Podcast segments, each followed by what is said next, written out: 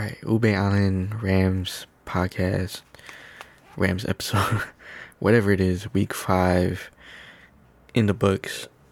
This game actually happened on Thursday night. It is Sunday night, and I'm left here just trying to remember everything that happened a few days ago. And I'll say that I haven't said it on this podcast, but if you've somehow been listening to my NBA podcast or talking about basketball, you know that how I feel about back uh, to back back back to back nights playing NBA basketball, you know, I don't like that. I think it's kind of stupid that players are playing back to back games with no rest practically. Same thing goes for NFL games, Thursday night games. I just don't I don't support it. I never liked it in my years and years and decades, two decades, almost two decades of watching football, there's never a moment in time where I was like, I wish they played basketball or football on Thursday. There's, I don't think every anybody's ever asked for it. I still don't know why they did it. The answer is always like, there's money involved, and there's pro- possibly like an opportunity for the league to make money, even though they va- they say that they value player safety and health, it's clear that they don't really care that much as long as they get paid. And here we are watching football with players coming off of just three days, four days, three days rest. Because, you know, Sunday night, Monday night, Tuesday, Wednesday, okay, four nights. four nights rest and expect them to play like high performance, quality football on that amount of rest. And that's just kind of stupid and I've never liked it, and I don't support it. But I, you know, I still gotta watch because you know my team's playing. And my attitude towards uh, back-to-back nights and uh, Thursday night games is that they don't technically count unless we win it. so as long as we win the game, it, it counts. But if we don't, I don't really care because it. I mean, it doesn't. It's it's not really playing the team at full strength, at full rest. So with that said, the Rams won Thursday night. Surprisingly or not surprisingly, and I'll get to get to that later, but yeah, we're 4 and 1 now, winning Thursday night against Seattle. And again, last thing about Thursday night, shout out to Roger Goodell cuz you know, they usually put like bum teams or really bad matchups on Thursday night football anyways. But for this week, they just so happened to put a very, very, very critical, important NFC West game on Thursday night football and on four nights, four nights rest again. So yeah, shout out to Roger, Roger Goodell for doing that, and you know, it's huge because if the Seahawks lose their season, they're they're much more in the hole as they've already been, or they're they're starting to dig a hole for themselves this season. And again, I'll get more into this later, and then course, us coming off of the huge loss against Cardinals last week. If we were to drop to three and two and then lose to Seattle, who would eh, tie us at three and two, it's just not ideal. and yeah, let's get to it. So, first and foremost, we gotta always talk about the great Matthew Stafford. The, the staff man, staff daddy. I want to call him the staff man for now on. It's just my new a new nickname. But anyways, Stafford, this is his first taste of the rivalry, the Seahawks rivalry, and playing in Seattle. And no better to do it on four nights rest at Seattle at night on national television on against a team that really needs to win a game. So this was, in my opinion, I mean, Stafford's played a good amount of high uh high uh, what's the word? High octane or excite uh I don't even know the word hyped games I guess. The mo uh yeah he's played hype games so far. I mean of course the uh, opener never it wasn't really a big game but the Tampa Bay game really cemented Stafford as being ready for the moment and ready for these clutch situations where he has to step up. Uh, I wish he could have done it done it last week too. I wish the whole team could have done it last week, but anyways, it's a new game, and Stafford had to come into Seattle, one of the hardest, loudest venues in all of football, and one of the toughest crowds against a defense that is not ranked high again. Like I, am kind of shocked that Seattle's defense is bad, especially considering how much momentum they had ending last year against us, and they look like they figured it out. But they're one of the worst ranked defenses in the league. And after this game, it's kind of clear that why they're pretty bad.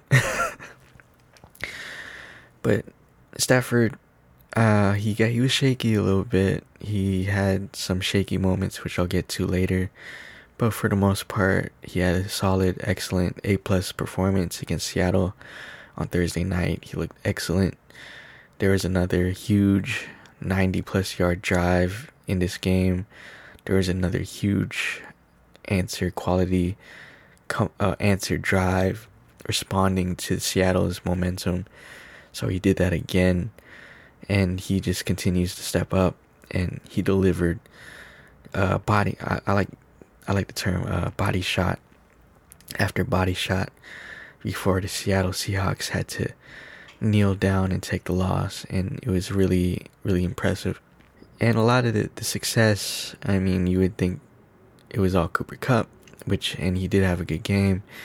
But the player of the week who I'm going to give it to this week is the none none other than the great, reliable old Robert Woods, Bobby Trees, and Robert Woods. So far this season, it's been kind of a really uh, been surprising that about it's been surprising seeing his lack of activity per se, his lack of uh, touches in so far this season, and that's for Rams fans or at least during the McVay era Rams fans that have watched Robert Woods, it's just kind of odd seeing him kind of be in the background because we're kind of used to him being very, very involved in offense, especially back then. I mean, with Jared Goff too, we're used to seeing uh, Robert Woods really, uh, whether it's a jet sweep or catching key receptions down the field for Jared Goff. I mean, he's become we. I call him reliable Robert Woods for a reason even though Cooper Kupp is kind of being known as the guy with the good hands, I think Robert Woods' hands is one of the best in the league. It's rare that he misses drop, you know, or drop or drops a pass. He's always making like a big, crucial catch sometime during the game, and just being an all-around great wide receiver. So it's been just really super odd just seeing him not be involved in the offense. And there's news this week around the Rams universe that there is a talk about Robert Woods maybe asking for more involvement in the offense. Not sure if it was him that requested it or something like that, or if Sean McVay told him that he was going to get more involved in the offense. But either way, whatever they talked about, it definitely came true on Thursday. He was everywhere this game. Like him and Matthew Stafford have finally really reached a chemistry that is uh, on par with his relationship with Cooper Kupp that he has already established. But now, I mean, I feel like Robert Wood or I feel like Matthew Stafford is kind of becoming more best friends or has a stronger relationship with Robert Woods now than Cooper Kupp, and I, I can sense a love triangle happening between these three and I'm just joking like they're very they're very unselfish wide receivers. I mean I can't. I mean I grew up watching uh Torry Holt and Isaac Bruce and I've never been more uh more proud, more uh more uh what's the word? More satisfied. I don't know the word. More, more satisfied with this wide receiver duo of Cooper Kupp and Robert Woods. So it's just cool to see Robert Woods just finally find his place on his offense and Matthew Stafford finally realizing that there's other wide receivers than Cooper Kupp. Cause and it's good too because I felt like last week or this whole season I feel like Matthew Matthew Stafford's just kind of relying too much on Cooper Kupp, and that's kind of not a good good thing that you, or a good thing on offense. You kind of want to spread the ball around, and I noticed in Arizona, in one of his bad passes where he got instantly pressured by the Cardinals defense, I noticed that he just tossed up a prayer to Cooper Kupp, who was clearly covered, or maybe he didn't see him, but there's a safety up top and a defender right on him. But if he had just looked at Robert Woods crossing in the slot position, he was actually wide open that play. And that's something that I think Stafford just, I, I was hoping that he was not falling into, falling in love with Cooper Kupp too much, you know. So it's, so it's good to know that he knows that Robert Woods exists in this offense. So yeah, shout out to Robert Woods and welcome to the party. and it's good to see that offense. And yeah, again, both Woods and Stafford played really well on Thursday. Cooper Kupp was Cooper Kupp as usual, but yeah, pure dominance on offense. Besides that, I think Stafford. I I mean, I've noted some stuff about Matthew. Uh, there's some issues with Matthew Stafford. Yeah, he is way better than Jared Goff. Yeah, he he's an MVP candidate. Yeah, he's the quarterback that we've been searching for. Kind of, we kind of want a scrambling quarterback, but yeah, there's some issues with Matthew Stafford, and I've waited to make sure and get more evidence of of stuff before I said it. But now in week five, I think I have a decent amount of evidence to really say what I'm about to say. But Matthew Stafford has some serious inconsistency issues with his accuracy, of course. This week was really bad, and what I what I'm noticing and the stuff that I really wanted to catch was is he under pressure? Was he hit while throwing? Was there something that messed up his mechanics or something that's making him throw these awful passes? And what I've noticed now is that he's kind of throwing these passes just um, on his own, meaning that he's not really he's not really under pressure. He's not he has all the time in the world to make these passes.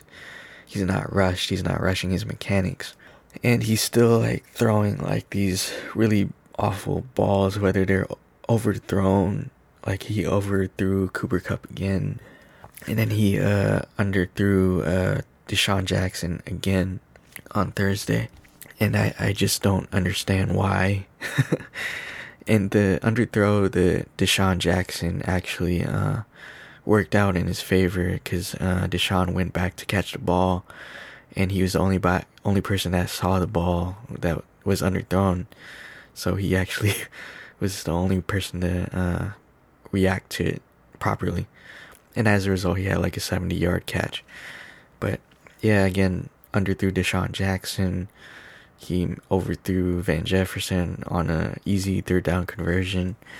He uh, under underthrew uh, Cooper Kupp, overthrew him again in the end zone, and then he uh, could have led Cooper Kupp for an easy touchdown, but underthrew him.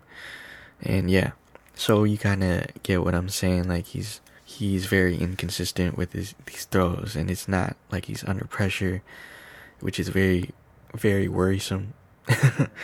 I don't know what's going on. Like, is it? I I don't know. I don't. I really don't know. I've never seen it before in a quarterback. Like he, you, you could miss passes.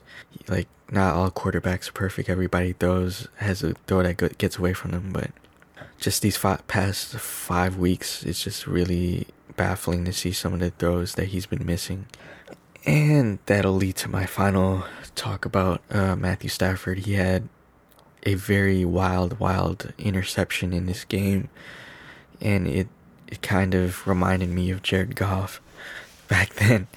And I actually had the podcast back then, so you could listen to how my thoughts on that throw in that week. But anyways, uh, we're in the end zone, red zone, and we had to score. I mean, any game, but any game, yeah, you had to score. But any, if you want to be an elite NFL team, you had to score touchdowns in the red zone. Period. But at least score a field goal. and especially in that game against Seattle where you got to get any points. But anyways, for some reason we're under we're uh, at the 10 yard line whatever. Matthew Stafford is rolling out to his right and the play looks dead. I mean, you've seen it a bunch of times if you watch football like a quarterback rolls out and he's just taking his time, taking his time and then you kind of know when the play's dead unless unless it's like Aaron Rodgers or something, but or Mahomes.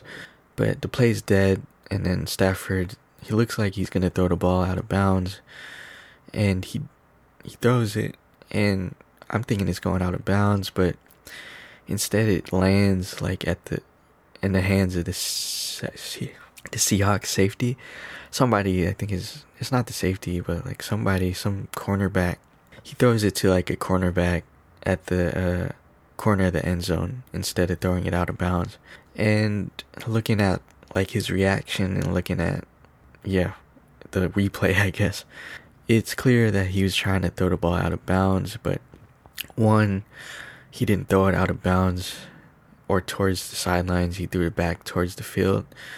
And two, he under he underthrew the ball, allowing the defender to be able to catch it at the corner of the end zone.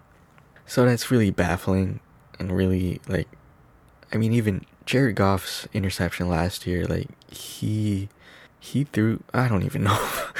I don't even know what happened that year, but it's it's the same thing. It's just a bad pass. Really stupid and that's like a football sin to throw that kind of interception in the red zone.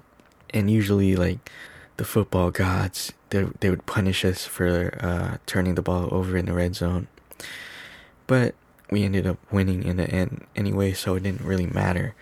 But anyways, those are kind of like some issues with Matthew Stafford that I'm noticing and hopefully in these upcoming weeks when we play these really really bad teams, he'll be able to work out his mechanics or whatever, but yeah, we got away with it this game at least. and that's all I can say about the offense. Now, uh quickly defensive issues uh even though we only gave up like what 17 14 points this week there's still glaring defensive issue with this team we're not as strong as we were with Brandon Staley last year and of course yeah I'll get to it in a second but yeah our defense isn't good anymore and one one sentence to uh, really show how bad this defense has fallen off. Uh, Geno Smith, if you remember him, uh, if you if you can recall the name Geno Smith, he he came in the game for an injured Russell Wilson and led a 90 plus yard touchdown drive against our defense. Okay, so a backup quarterback should not lead a touchdown period against this defense let and then let alone like a 90 plus yard drive to a backup quarterback that's unforgivable. And again, like the football gods were kind to us on Thursday night, we did not get punished for it, but I feel like we will get punished for this in the future. Hopefully, it's within the next three games, but. And trying to figure out why our defense has gotten bad. One reason why is our defensive back depth has really took a hit after losing John Johnson last year, and then Troy Hill as our uh, cornerback after uh, Darious Williams and Jalen Ramsey. Because man, we had David Long Jr. He got exposed last week against the Cardinals. like he got beat by AJ Green and uh, DeAndre Hopkins, and then he got benched. And as a result, we had to throw in our rookie, who's clearly not ready, uh, Robert Rochell, into the fire into Seattle. And he got exposed too. I think one play, was that him? Yeah, he got burnt by Tyler Lockett, which is not really. It was, I mean, he burns everybody. Tyler Lockett's a great wide receiver, and I'm not really surprised that he out or burnt a rookie the defensive back, but he burnt him. He burnt somebody, and then I think he got a pass interference. And then later, uh, I think when Geno Smith came in the game, he, uh, Robert Rochell was somehow placed on DK Metcalf, and when you put a really really good wide receiver against a rookie defensive back, and you just throw it up there, it's a it's a mismatch. So DK caught the touchdown, and yeah, it was kind of close game after that. But yeah, that is one of the issues is that we don't have good defensive backs after Darious Williams and Jalen Ramsey. So, and then the next issue is that Raheem Morris keeps putting Jalen Ramsey on weak wide receivers. Like, how in the world did Robert Rochell end up with DK Metcalf? Like that, that should have never happened in any scenario. Like they should have called timeout. Like they literally let that play happen. DK Metcalf one on one against Robert Rochell. Like that is the easiest easiest touchdown in the world. And again, that that's another football sin that we will pay for one day. But that's kind of what I just don't understand about this defense is why is Jalen Ramsey not on the best wide receiver? Why is at least Darious Williams like why is he not on him? And it's just a scheme thing that I just don't understand. And luckily it didn't cost us this week, but I don't want to see that ever happen again, and it's gonna be an issue in the future. And lastly, last note, um, Aaron Donald and Russell Wilson are really, really good friends. Like they constantly meet each other over the years, and it's been one of my favorite, best. Uh, I've been shipping that couple for so long. It's one of my favorite uh, duos in the NFL. But anyways, this one got rather uh, unfortunate as one of them suffered a really gruesome injury. Russell Wilson ended up tangling his or hitting his finger on Aaron Aaron Donald's hand or arm, therefore like fracturing it. I think, and I I'm able to uh, I was able to see the results from that MRI, and they said that it was like six to eight weeks or something like that. So it's basically like Drew Brees back in two years or two or three years ago when Aaron Donald injured him. Same injury too. Both of them broke their fingers against uh, Aaron Donald. And it sucks for Seahawks, and I really like Russell Wilson. I really respect him. It's really unfortunate, and I really hope that I really didn't want it to be that gruesome. I want everybody to be healthy. And so far, that's two quarterbacks now two starting quarterbacks injured in the NFC West, and it's really hurting them. Both teams. I mean, Seattle. Seattle's kind of a mess right now. Their defense sucks, and now they don't have a quarterback with Russell Wilson. And Geno's Geno's good, but he's not Russell Wilson.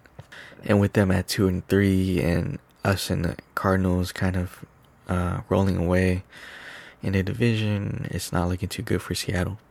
And then the Niners Jimmy G's hurt, and I know I predicted that uh, Trey, Lan- Trey Lance would start eventually, like around this time. I didn't really expect it to be injury related. And yeah, Jimmy G's out, and the Niners lost again today, so they're two and three. Seahawks are two and three too, so not looking too good for those two teams, and that basically leaves it to basically us and the Cardinals. And yeah, luckily for us, we got a really, really easy schedule coming up. We just so happen to get the really, really easy opponents from the other divisions. Like we get the Bears and then we get the Lions instead of the Vikings and the Packers. And then we get the uh we get the Giants. we get the New York Giants next weekend. That should be an easy win. Anyways, that is the recap. Uh Thursday night uh quick again let's summarize. Thursday night football sucks. Stafford shines in seattle. Robert woods has entered the party. There are stafford issues inconsistencies with his accuracy that are troubling. Our defense sucks. Uh, get better soon russell wilson till then uh, next week see you, see you guys then at new york early game 10 a.m Peace.